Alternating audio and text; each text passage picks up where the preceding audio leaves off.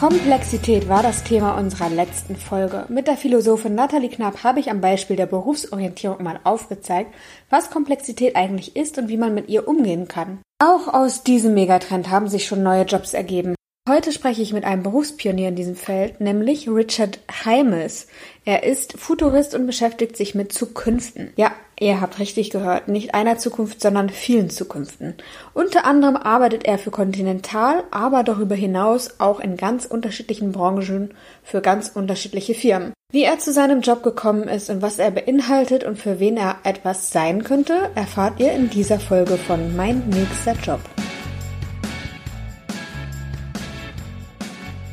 Heute bei mir im Podcast ist Richard Halmes. Ich muss noch aufpassen bei der Aussprache, weil er geschrieben, ich würde jetzt mal sagen James, hätte ich fast gesagt, äh, aussieht der Name, aber du heißt Halmes. Du bist, äh, kommst du aus Spanien oder? Ich komme aus Südamerika, aus Venezuela. Venezuela. Äh, ich war noch nie in Südamerika, aber da muss ich unbedingt mal hin. Das ist bestimmt wunderschön, oder? Definitiv, kann ich 100% empfehlen. Und was hat dich nach Deutschland verschlagen? Ähm, ja, eigentlich die komplexe und schwierige Situation in Venezuela. Also hat es schon ungefähr vor 20 Jahren angefangen und wir sehen heutzutage viele von diese ja, politische, sozial, wirtschaftliche Probleme, die Venezuela hat. Und ich habe die erste Gefühle gehabt, für wie das alles kommt. Und deswegen habe ich mir entschieden, etwas anderes zu machen. Ja, also besser hätten wir den Einstieg in diese Folge nicht machen können. Komplexität ist nämlich das Stichwort. Letzte Woche habe ich schon mit der Philosophin Nathalie Knapp gesprochen. Da haben wir uns die Komplexität, die ja immer mehr zunimmt, mal angeguckt am Beispiel der Berufsorientierung. Und dann war ich auf der Suche nach einem Berufspionier in diesem Feld und nach einem Job, der das Thema Komplexität eigentlich behandelt und bin relativ schnell beim Futuristen gelandet. Und du bist ja einer, ein Freelancer-Futurist, arbeitest genau. aber auch für Continental. Erzähl doch mal, was machst du da genau oder was ist das? Okay, ähm, ja, als, als Futurist äh, oder, oder Person, die wirklich so sich mit der Zukunft beschäftigt, äh, ist man eigentlich sehr stark involviert in wie wie entwickelt sich etwas, wie entwickelt sich etwas langfristig, äh, wie Firmen darüber denken, wie sind dann Produkte dann vielleicht aufgelegt für lange Zeit, äh, wie mache wie mach ich eine Strategie langfristig? Und ähm, ja, äh, diese ja, Jobbezeichnung, wenn man das einfach nur einen Namen geben muss ähm, als Futurist, äh, beinhaltet sehr viel zu verstehen, wie Sachen zusammen verknüpft sind. Genau. Und das ist eine von meinen Hauptsachen, äh, die ich tue für verschiedene Industrien, klar. Okay, das heißt, du bist immer auf der Suche nach Zusammenhängen.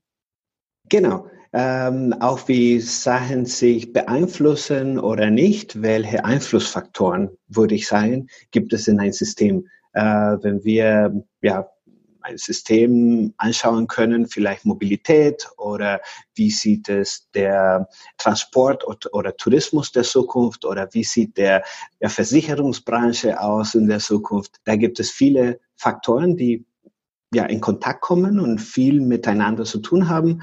Und ja, eine von der wichtigen Sachen ist zu verstehen, wie dieses System funktioniert. Was sind starke Faktoren, was sind weniger starke Faktoren und wie sind die, äh, die Unabhängigkeiten untereinander.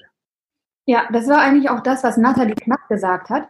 Sie, sie sagte, Komplexität, Komplexität bedeutet äh, die Dynamik aller möglichen Entwicklungen in einem System. Genau. Das fand ich irgendwie schön zusammengefasst. Wenn wir uns jetzt mal die Automobilbranche angucken würden, was würdest du sagen, welche Entwicklungen ähm, und welche Dynamiken gibt es da gerade? Ach, gerade gibt es relativ viel. Ähm, es ist nicht nur der Teil von Technologien oder welche Technologien dann werden entwickeln, entwickelt, ähm, aber sind sehr stark auch an die Präferenzen von Kunden. Und jetzt können wir dann zwischen verschiedenen Arten von Kunden unterscheiden.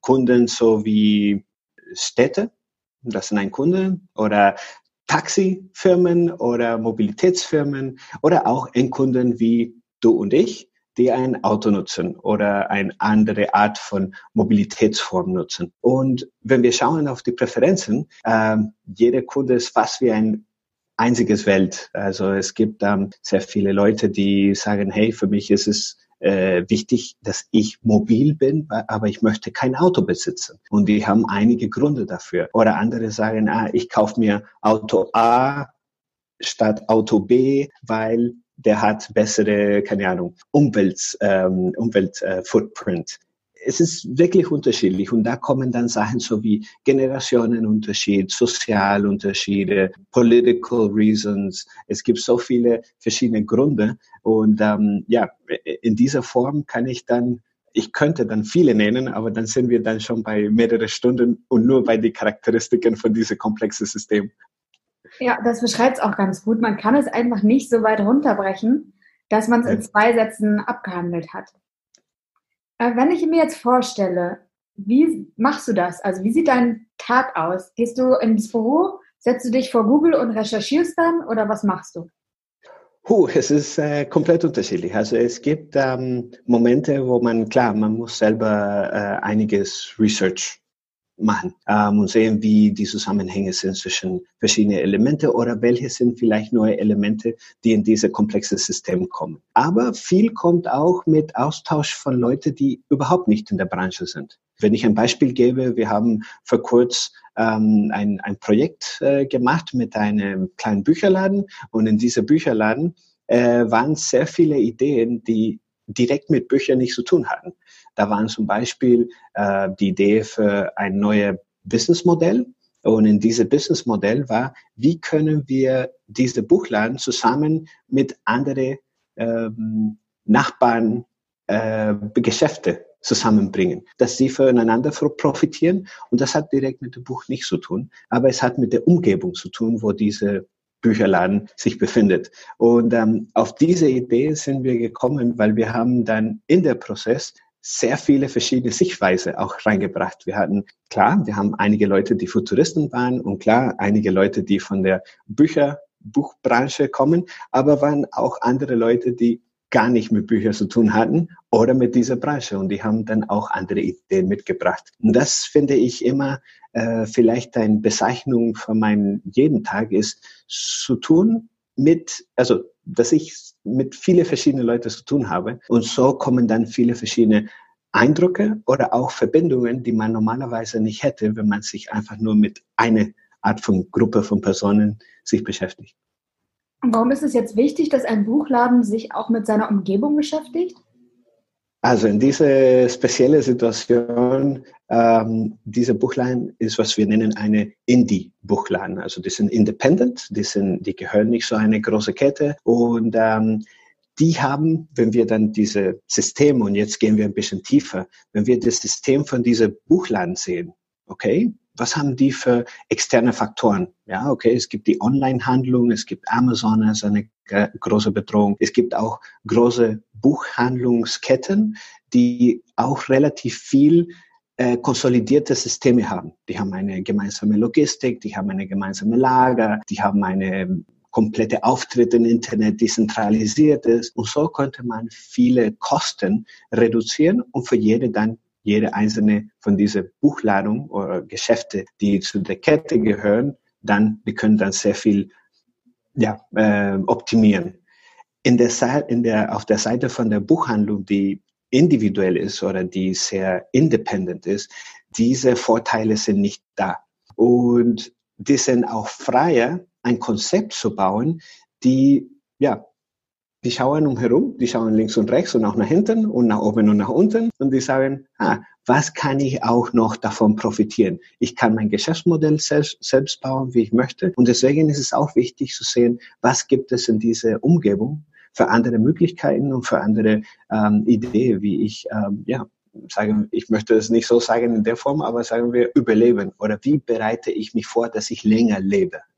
Das, war ja, das wäre fast meine nächste Frage gewesen ob es überlebensnotwendig ist, sich solchen Fragen zu stellen, aber schon, oder? Definitiv. Also wer, wer sich nicht äh, die Frage stellt, nicht nur auf kurzfristige Zeit. Und hier viele, viele denken automatisch, wenn wir denken, ah, lass uns mal langfristig denken und äh, was mache ich für eine Strategie äh, auf die nächsten Jahre. Viele kommen relativ schnell in Gefangen für seine eigenen Gedanken und die sagen, okay, langfristig die nächstes Jahr Das ist für mich langfristig. Aber langfristig bedeutet auch, in Zyklen zu denken. Was ist mein Produkt? Wie oft werde ich dann neue Produkte reinbringen?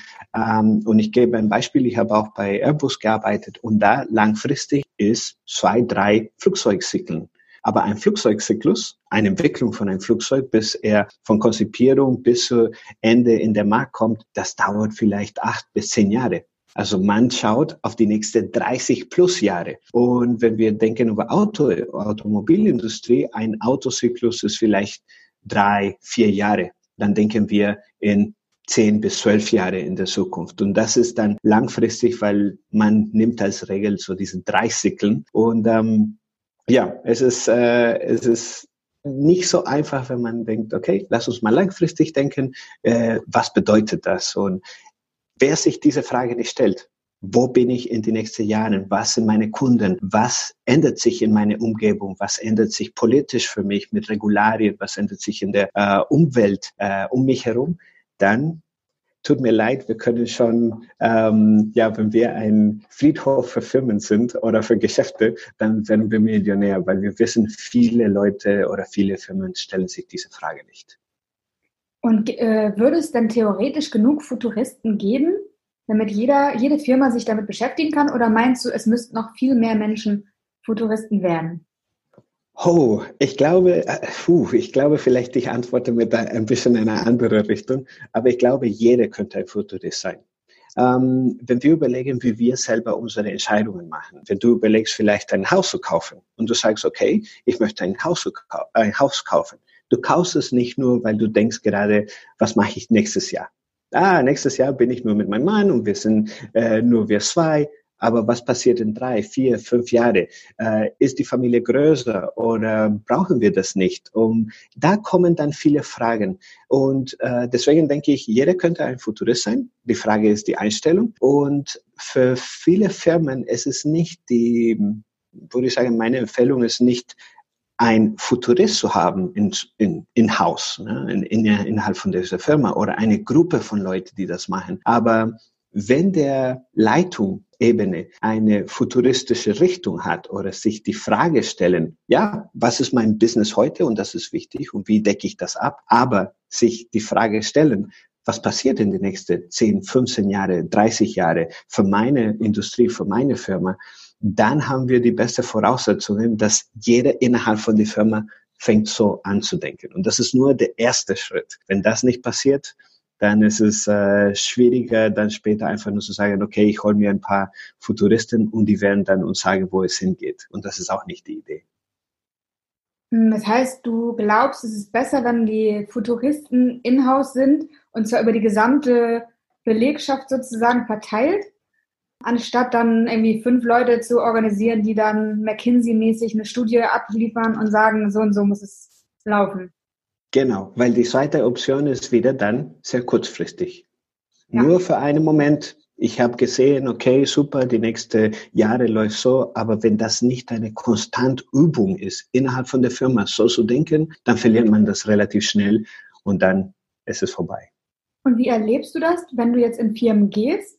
Sind die schon so aufgestellt oder noch nicht?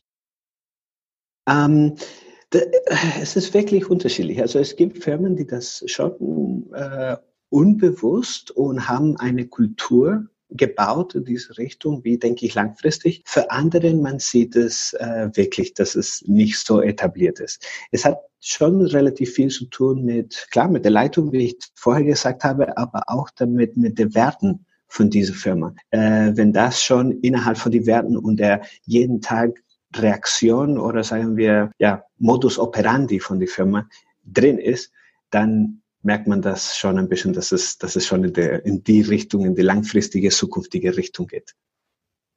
Jetzt ist mir noch was eingefallen und zwar hast du auch mal in einem Vortrag gesagt, ähm, es geht nicht um die Zukunft, sondern um, um Zukünfte. Und ich genau. immer, immer wieder höre von Zukunftsforschern, ähm, die Zukunftsbauer sind ja auch sozusagen Co-Partner in dem Podcast und die sagen auch immer, es sind Zukünfte, es ist nicht eine Zukunft. Was bedeutet das? Genau, ähm, wir denken immer in verschiedene Möglichkeiten von der Zukunft. Und deswegen nennen wir das, und auf Englisch äh, klingt es viel besser, Futures mit S am Ende, weil äh, es gibt verschiedene Möglichkeiten, wie dieser Weg oder unsere aktuelle äh, Gegenwart sich dann entwickeln kann. Ähm, das bedeutet, dass ich in alternative Zukunft denken kann. Und wenn ich sehe, dass äh, ja langsam sich entwickelt so der ein oder der andere, habe ich mich schon längst vorbereitet für mehrere Zukünfte. Und diese Multiplizität von, von Zukünfte oder mehrere Zukünfte zu haben, bedeutet auch, dass ich nicht nur lineal denke, sondern ein bisschen breiter, wo ich dann mehrere Optionen einbaue und vielleicht auch ein bisschen äh, würde ich das so sagen, ein bisschen so exzentrische Sache reinbaue in die Szenarien, dass die ein bisschen so mehr anders sind als nur eine lineale Entwicklung von die Trends, die wir heute haben. Und diese, es ist schön, dass du aufpasst auf diese kleine S am Ende von die Zukunft, weil, ähm, oder auf Englisch Futures, weil es ist schon ein, ein Thema, die für die Futuristen sehr wichtig ist, dass wir in äh, verschiedene und variable äh, Zukunft denken. Und um sich gut vorzubereiten oder irgendwie was zu entwickeln, gute Ideen zu kreieren, wie viele Zukünfte sollte man entwickeln? Ah, gute Frage. Äh, das kommt auch sehr oft, wenn wir ein, ein Arbeit machen oder ein Projekt äh, entwickeln in Richtung Zukunft. Es ist unterschiedlich. Es ist einfach nur wirklich, wie weit ist der, der Detailsniveau. Ähm, würde ich das nennen, auch so etwas wie Inflexionspunkte. Ähm, das bedeutet, wenn ich nur eine Zukunft habe die ich mir vorstellen kann. Ah, die Zukunft sieht so und so aus. Fertig. Ein Zukunft. Da ist der Detaillierungsgrad oder Unterbrechungsgrad von den verschiedenen Varianten relativ wenig. Ich kann mir in Zukunft malen, in, in weit voraus, die vielleicht nur äh, grün ist. Alles ist, ist recyclable und alles ist biodegradable und alles ist schön. Alles ist okay. Aber wenn ich dann mir zwei Zukünfte denke, dann kann ich das ein bisschen trennen und sagen, ah, es gibt eine grüne Welt und es gibt auch die andere Extrem, die nicht so grün ist, die, es ist egal wirklich, was für Verschwendung man macht. Und wenn ich dann wieder die zwei trennen, gibt es dann Unterordnungen für diese zwei Zukünfte. Oder gibt es auch Zukünfte, die gemischt sind. Und eine gute Nummer, äh, wo man relativ gute Detail hat in die ja, Entwicklung von Szenarien, nennen wir das Szenarien, diese verschiedenen Zukunften sind einfach nur Szenarien, eine gute Zahl zu, zu arbeiten ist zwischen vier und acht. Wenn wir über 15 verschiedene Zukunften denken, das kommt sehr komplex an. Äh, das ist sehr, oh, was war der Szenario und was war der Szenario? Ich unterscheide die nicht mehr, weil die sind so ähnlich und die haben so kleine Variationen, weil die versuchen, so viele verschiedene Details, Details rauszubringen, dass man sich verliert. Wenn ich nur ein oder zwei Zukünfte hat, habe, dann ist für mich der, der Welt relativ simpel. Und ich sage keine andere Matisse oder andere kleine Änderungen in diese, in diese verschiedenen Szenarien. Also für mich eine gute, gute Zahl zu arbeiten ist irgendwie zwischen vier und acht. Ja, das passt auch super zu dem äh, Thema letzte Woche. Da ging es ja um die Berufsorientierung. Und mein Ansatz ist es auch immer, dass man, wenn man überlegt, welchen Traumjob oder welchen, welche welcher Job erfüllend für einen sein kann, mehrere Thesen aufstellt, welche Jobs oder welche Bereiche das sein können. Und dass man dann loslegt und Dinge ausprobiert, um dann zu gucken, okay, wie entwickelt sich oder das System oder in dem ich mich dann äh, bewege oder was passiert eigentlich, um dann zu gucken, fühle ich mich daran gut. Und wenn nicht in eine andere These zu springen. Also das deckt sich ja, glaube ich, ganz gut mit dem, was du sagst. Genau. Hm, jetzt ist es ja noch ein Unterschied zwischen Einzelperson und Unternehmen. Also wenn ich jetzt als Einzelperson mich frage, okay, wie sieht meine Zukunft aus oder wie sehen können mhm. Zukünfte aussehen bei mir, das ist die eine Sache, aber bei Unternehmen stelle ich mir das noch deutlich komplexer vor. Was kommt da noch zu? Was würdest du sagen? Ich glaube, jeder Kopf ist, ist vielleicht noch viel mehr komplexer als ein Unternehmen. Ja. ja, ähm, es gibt äh, also von, von, von Schwierigkeitsgrad, ich, ich stelle mir das relativ ähnlich. Die Fragen zumindest sind, sind ähnlich, was man sich stellt, bevor man überlegt, okay, welche Szenarien gibt es für mich persönlich als individuelle Person oder für eine Firma? Ähm, die Fragen sind relativ ähnlich. Ähm, was will ich erreichen, äh, was, wo möchte ich hin, was ist ungefähr meine, meine Richtung von ähm, entweder Lebensstil oder Produkte oder Industrie, die ich bedienen kann. Und die, die grundlegende Basis da ist relativ ähnlich. Ähm, es bedeutet, die Vorgehensweise kann man relativ ähnlich nutzen, wie man sich dann selber Szenarien stellt für sich selbst. Äh, wieder zurück auf das Beispiel, du willst ein Haus kaufen, du stellst dir die Frage, okay, wie viele werden dann in meine Familie sein? Bedeutet für eine Firma, wie viele Mitarbeiter werde ich dann haben? Welche, welche Tätigkeiten werden wir als Hobby, als Familie haben? Super. Für die, für die Firma bedeutet dann äh, das Analog, äh, welche Produkte werde ich dann anbieten? Ähm, etc. etc. Nähe zur Familie, oder zu andere Familie oder nicht oder exotische ähm, Locations oder Lebensstil oder Sicherheit sind auch Fragen, die sich Firmen stellen. Wo kann ich dann besser produzieren? Wo ist näher zu meiner Kunde? Das sind Themen, die sehr oft äh, sehr viele Parallele haben. Vielleicht ist es ein bisschen anders formuliert, aber die Parallele sind sehr ähnlich. Und äh, eine Firma, was mit sich trägt, ist eigentlich die Komplexität von viele verschiedene individuelle Köpfe, die zusammenkommen müssen zu einer gemeinsamen Zukunft oder gemeinsame Zukunft.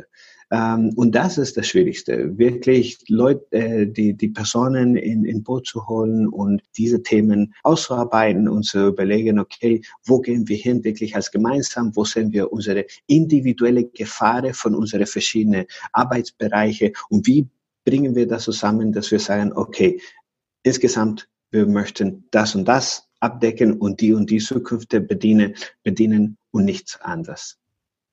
Wie war das eigentlich bei dir, als du dir überlegt hast, was du in Zukunft werden möchtest? Oder wie bist du Futurist geworden?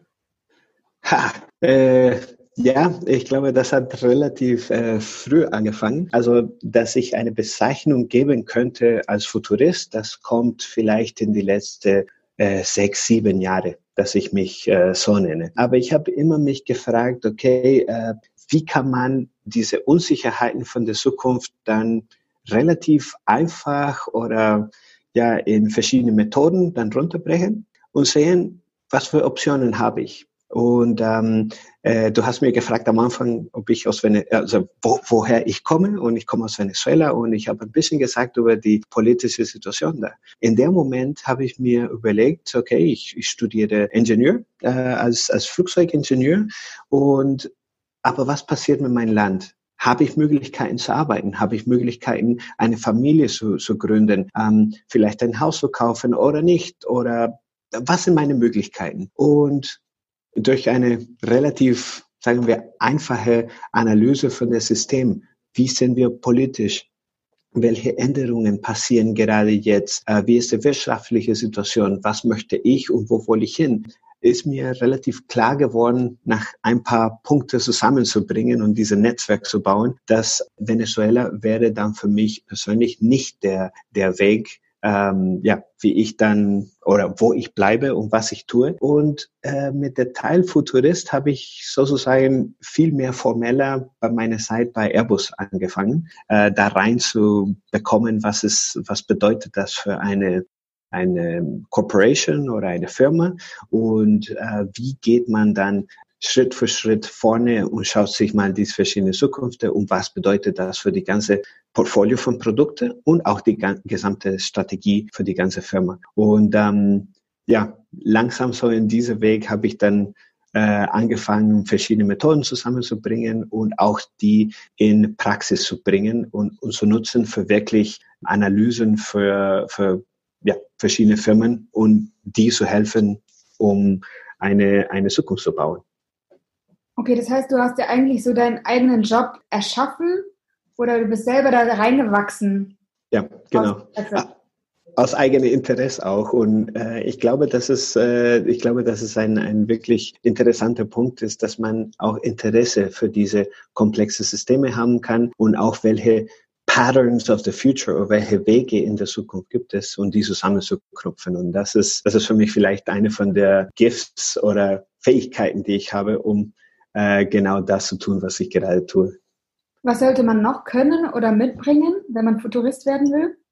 Ah, ist schon Interesse in viele verschiedene Branchen. Das ist auch eine Sache. Ähm, es gibt auch die, die, äh, ja, es gibt diese Bezeichnung von was ein Generalist und ein Spezialist ist. Und ähm, ein Futurist ist in einer Form eine sehr generalistische Person. Man, man bekommt sehr viele Informationen und hat sehr viel ähm, Interesse in verschiedene Bereiche. Aber gleichzeitig muss man auch ein Spezialist sein, weil ich muss durch die ganze Methoden dann wirklich tief, um eine Ergebnisse zu bringen.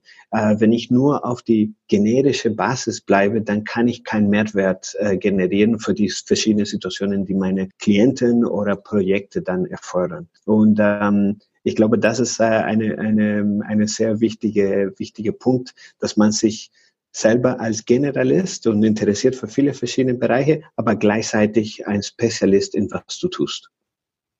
Also du bist wirklich der perfekte Interviewpartner, weil nächste Woche haben wir einen Podcast über, ich weiß nicht, ob du das kennst, die Neogeneralisten. Hast du das schon mal gehört? Ja, äh, es gibt einen Herr Mickelsen, glaube ich, der ein Buch geschrieben hat über Neogeneralisten. Und ähm, ja, äh, viele von seinen Prinzipien ähm, haben zu tun mit, was ein, was ein Futurist ist oder was ein Futurist sein kann. Ähm, aber jetzt, das ist nur, weil ich der Bezeichnung Futurist gegeben habe. Aber es gibt auch viele andere Bereiche, wo Generalisten oder Neogeneralisten, das wäre noch ein Schritt weiter, äh, wichtig sind in, in, in, die, in die Art von Arbeit und auch wie die Society und Arbeitswelt sich entwickelt. Genau, und nächste Woche gucken wir rein in das Thema Neogeneralisten. Wir besprechen das Buch, die Eileen und ich von den Zukunftsbauern. Ähm, also von daher danke für die grandiose. Ah, sehr schön.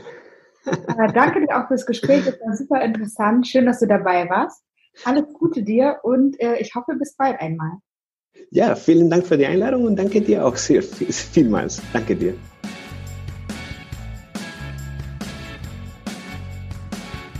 Das war einmal eine gelungene Überleitung, die Richard und ich tatsächlich so nicht abgesprochen haben.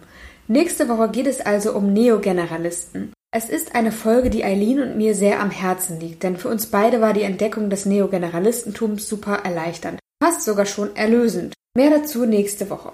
Den Job als Trendforscherin habe ich übrigens selbst schon einmal getestet. Und zwar bei Trend One, einer Trendagentur in Hamburg. Den Bericht dazu findet ihr auf meinem Blog oder über den Link in den Show Notes. Euch eine schöne Woche und bis zum nächsten Mal. Eure Janike.